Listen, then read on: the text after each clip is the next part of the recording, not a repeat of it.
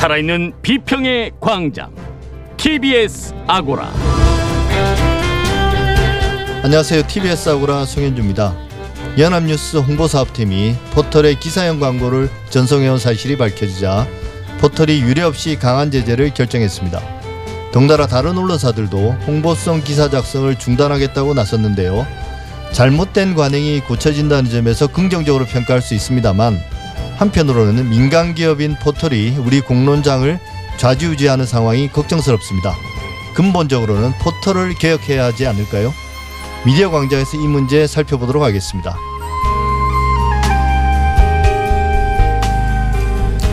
탈레반이 아프가니스탄을 장악했습니다. 아수라장이 된 카불 공항 모습은 충격적이었는데요.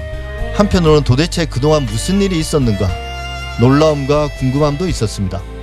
상황이 급작스럽게 전개된 탓도 있지만 그동안 우리 언론이 주요한 국제 정책 사안에 대해 무관심했기 때문인데요.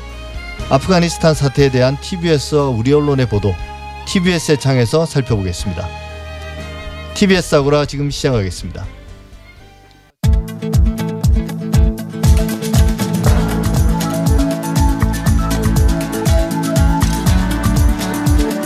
미디어 브리핑 시작합니다. 정상근 기자 어서 오세요. 안녕하십니까?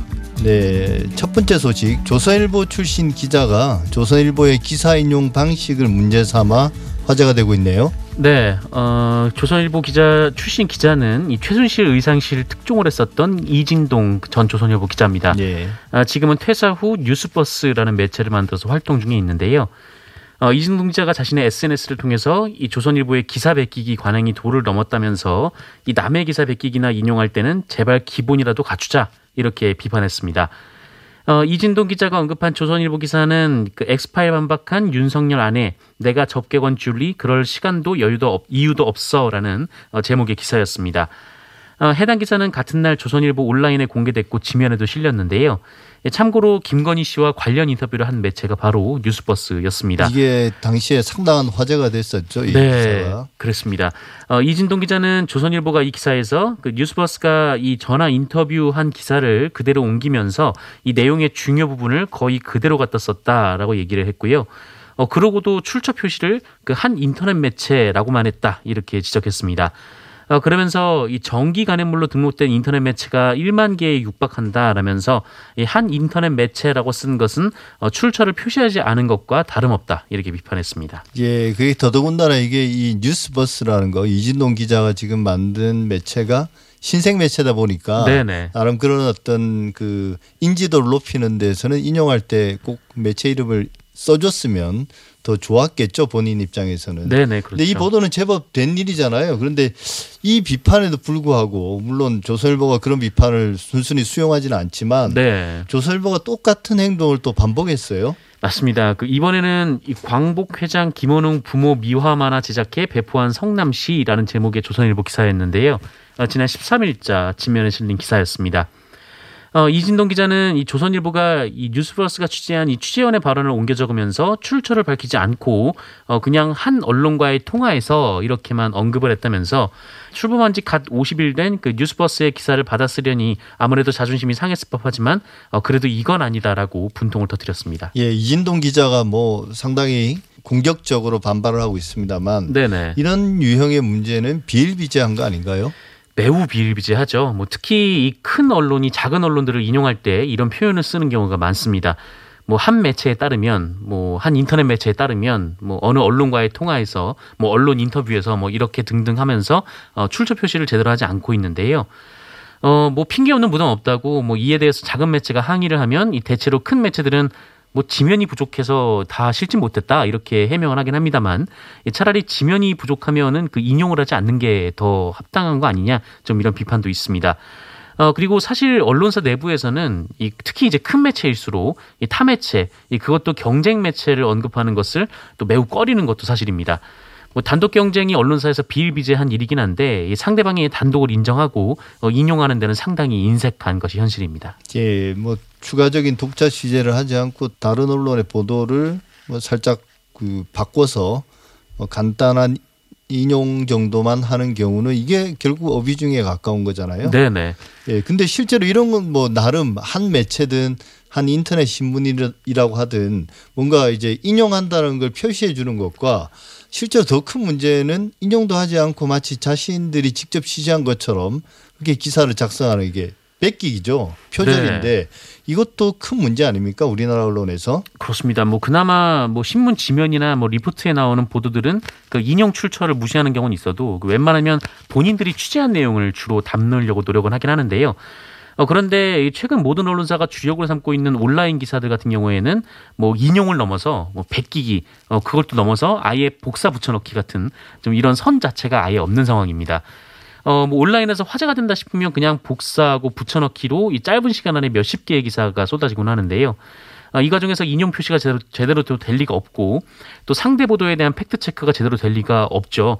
뭐 그러다 보니까 한 곳에서 오보가 발생하면 그 모든 언론이 대량으로 오보를 내고 어, 또 그러고도 반성 없이 이 앞선 보도와 전혀 다른 내용의 보도를 또 베껴내는 일들을 반복하고 있는 어, 그런 상황입니다. 그런데 참 이게 논문 표절과는 달라서 기사가 이제 육하 원칙에 따라서 사실관계만 전달하려는 경우는 써놓고 보면 다 비슷비슷할 수 있잖아요. 네네. 그게 함정이라면 함정인데 그러다 보니까 사실 표절해 놓고도 표절이 표절 안 했다라고 이렇게 발뺌하는 그런 핑계도 되고요. 네. 이게 결국 이런 문제는 궁극적으로는 윤리로 해결할 수밖에 없는데 뭐 사실 우리나라 지금 언론의 상황이 윤리가 밥 먹여 주냐라는 그런 자조나 비아냥이 나올 지경이니까 좀 답답한 상황이긴 합니다. 네. 일단 그런 언론의 행태에 대해서 지속적으로 비판하는 수밖에 없을 것 같습니다. 다른 이야기 해보죠. 국내 오피니언 리더들이 뽑은 가장 영향력 있는 언론인 조사가 나왔는데요. 어, 여전히 변함이 없네요. 네. 어, 손석희 총괄 JTBC 총괄 대표가 여전히 가장 영향력 있는 언론인으로 꼽혔습니다. 어, 이 손석희 총괄 대표는 이 JTBC 뉴스룸에 마이크를 놓은 지가 꽤 됐는데요. 이 그럼에도 불구하고 이 국내에서 가장 영향력 있는 언론인으로 꼽히고 있습니다. 이 시사 저널이 여론조사 기관인 칸타퍼블릭에 의뢰해서 그 10개 분야에서 각 100명씩 이총 1000명의 이 국내 오피니언 리더를 대상으로 어, 지난 6월 18일부터 약 한 달여간 이 누가 한국을 움직이는가라는 주제의 설문을 했는데요. 어, 이, 자소, 이 조사에서 이 손석희 총괄 대표가 31.2%의 지목률을 기록했습니다. 예. 지난해에는 52.9%로 매우 높긴 했었는데 어, 2년 정도 뉴스를 떠나 있었던 점을 감안하면 어, 지금도 30%가 넘는다는 건 좀 놀라운 수치이기도 합니다. 어, 그리고 이 청취율 1위 라디오 시사 프로그램을 진행하고 있는 이 방송인 김어준 씨가 22%로 2위를 기록했는데요. 어, 지난해 지목률인 21.2%와 비슷한 수준입니다. 이게 그 1위 손석희, 2위 김어준 이렇게 나온 결과가 한제 기억으로 한 5년 이상 1, 2위가 변함없이 지속되고 있는 것 같습니다. 네네. 이게 뭐 그 두 분이 뭐 좋은 언론이다 이런 걸 떠나서 실제 우리나라에서 가장 영향력 있는 언론인으로 지목되고 있는 거죠. 현실적으로는.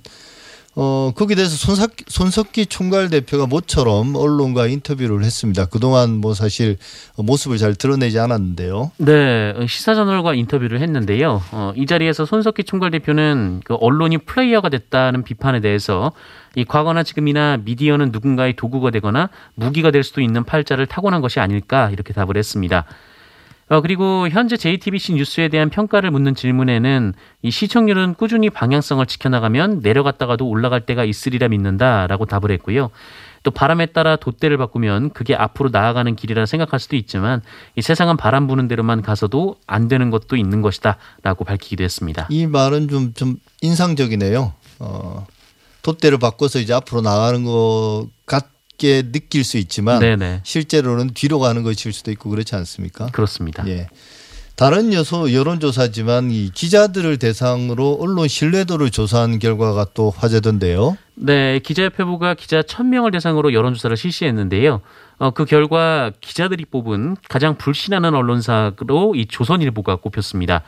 이 조선일보는 36.7%의 응답을 얻어서 압도적 1위를 차지했고요. 어, 이어서 MBC가 13.5%, 한겨레 신문이 6.8%, TV조선 3.4%, 어, 유튜브 그리고 JTBC가 각각 1.4%, 오마이뉴스가 1.3%, KBS가 1.2% 순이었습니다. 예, 저런 어떤 뭐 5% 미만의 그런 수치는 사실 큰 의미는 없는데 그 조선일보 같은 경우는 최근 몇 년 새에 대형 오보들을 좀 터트리긴 했었죠. 네, 문제가 되는 그렇습니다. 그런 보도도 있었고 MBC도 이제 취재 윤리와 관련돼서 문제가 있었던 것 같은데요. 그런 게 이제 이번 조사에 그대로 반영된 것 같습니다. 네. 어, 그리고 반면에 또 조선일보는 기자들 사이에서 가장 영향력 있는 언론사로 꼽히기도 했습니다. 어, 29.4%가 이 조선일보가 가장 영향력이 있다라고 답했는데요. 어, 2위는 KBS로 14.4%, 3위는 연합뉴스로 12.4%였습니다. 어, 그리고 기자들이 가장 신뢰하는 언론사는 연합뉴스가 10.5%로 이 1위를 기록했고요. 어, 이어서 조선일보가 8.8%, KBS 7.9%, SBS 5.6% 순이었습니다. 예, 영향력과 신뢰도에서 공영 언론이라고 할 수 있는 연합뉴스나 KBS가 선전하는 건 당연한 건데요. 네. 어, 이보다는 좀 수치가 더 높았으면 하는 그런 바람이 있습니다. 징벌적 손해배상 관련 조사 결과도 눈길을 끌던데요. 네, 이 국민들을 대상으로 이른바 징벌적 손해배상에 대한 질문을 하면 그 5대 3 정도로 찬성이 우세한데요. 어, 기자들의 응답은 딱 정반대였습니다. 어, 언론 징벌적 손해배상제에 대한 기자 50.1%가 동의하지 않는다라고 답을 했고요. 이 동의한다라는 응답은 34.3%였습니다. 어, 하지만 뭐 모든 언론 그리고 언론 단체, 뭐 언론 시민 단체들도 반대하는 와중에 어, 34%가 넘는 기자들이 동의하고 있다라는 점도 상당히 의외의 결과로 꼽히고 있습니다. 예, 이 사안이 뭐 하루 이틀 된 건 아닌데요. 민주주의에서는 결국 주권자들이 원하는 대로 주권자들의 정서에 맞춰 나갈 수밖에 없지 않을까. 그 흐름에 역행할 수는 없지 않을까 그런 생각이 듭니다. 네. 옳고 그르고를 떠나서요. 마지막으로 이 이야기도 한번 해보죠. MBN이 방통위로부터 시정 명령을 계속 받고 있다고요. 네, 이 종합편성 채널은 신문을 기반으로 하고 있는데요. 이 신문이 종편 지분의 30% 이상을 소유할 수 없게 방송법에 규제가 돼 예. 있습니다. 어, 그런데 매일경제신문이 그 MBN의 지분을 30% 넘게 소유하고 있어서 이 방송법 위반 상태를 지속하고 있다. 뭐 이런 지적이 나오고 있습니다. 이 MBN 자본금 불법 충당 사건 이후 드러난 그 방송법 위반 상태가 아직까지 해소되지 못하고 있는 건데요. 어, 이 방송통신위원회는 매일경제신문이 이 방송법 위반을 해소하지 못할 경우 검찰 고발을 고려하고 있고 또 6개월 이내로 위반 사항을 해소하도록 하는 시정명령을 의결하기도 했습니다. 이 매일경제신문은 시정명령 기한 종료 후 1개월 내에 이 이행 결과를 방통위에 제출해야 합니다. 예, 그런데 이게 이번이 처음이 아니라 두 번째라는데요. 네, 이 지난해에도 방통위가 MBN에 시정명령을 내렸었는데요. 그 이후 MBN이 이 주주를 새롭게 구성하기 위해서 노력을 한 것으로는 알려져 있습니다만 이 매수자 구성에 어려움이 있었던 것으로 보입니다. 하지만 방통위는 이 법을 위반하고 있기 때문에 어떻게 해서라도 위반 사항을 해소할 의무가 있다라는 입장을 밝혔습니다. 네, 잘 알겠습니다. 오늘 여기까지 할까요? 정상근 기자 수고 많으셨습니다. 고맙습니다.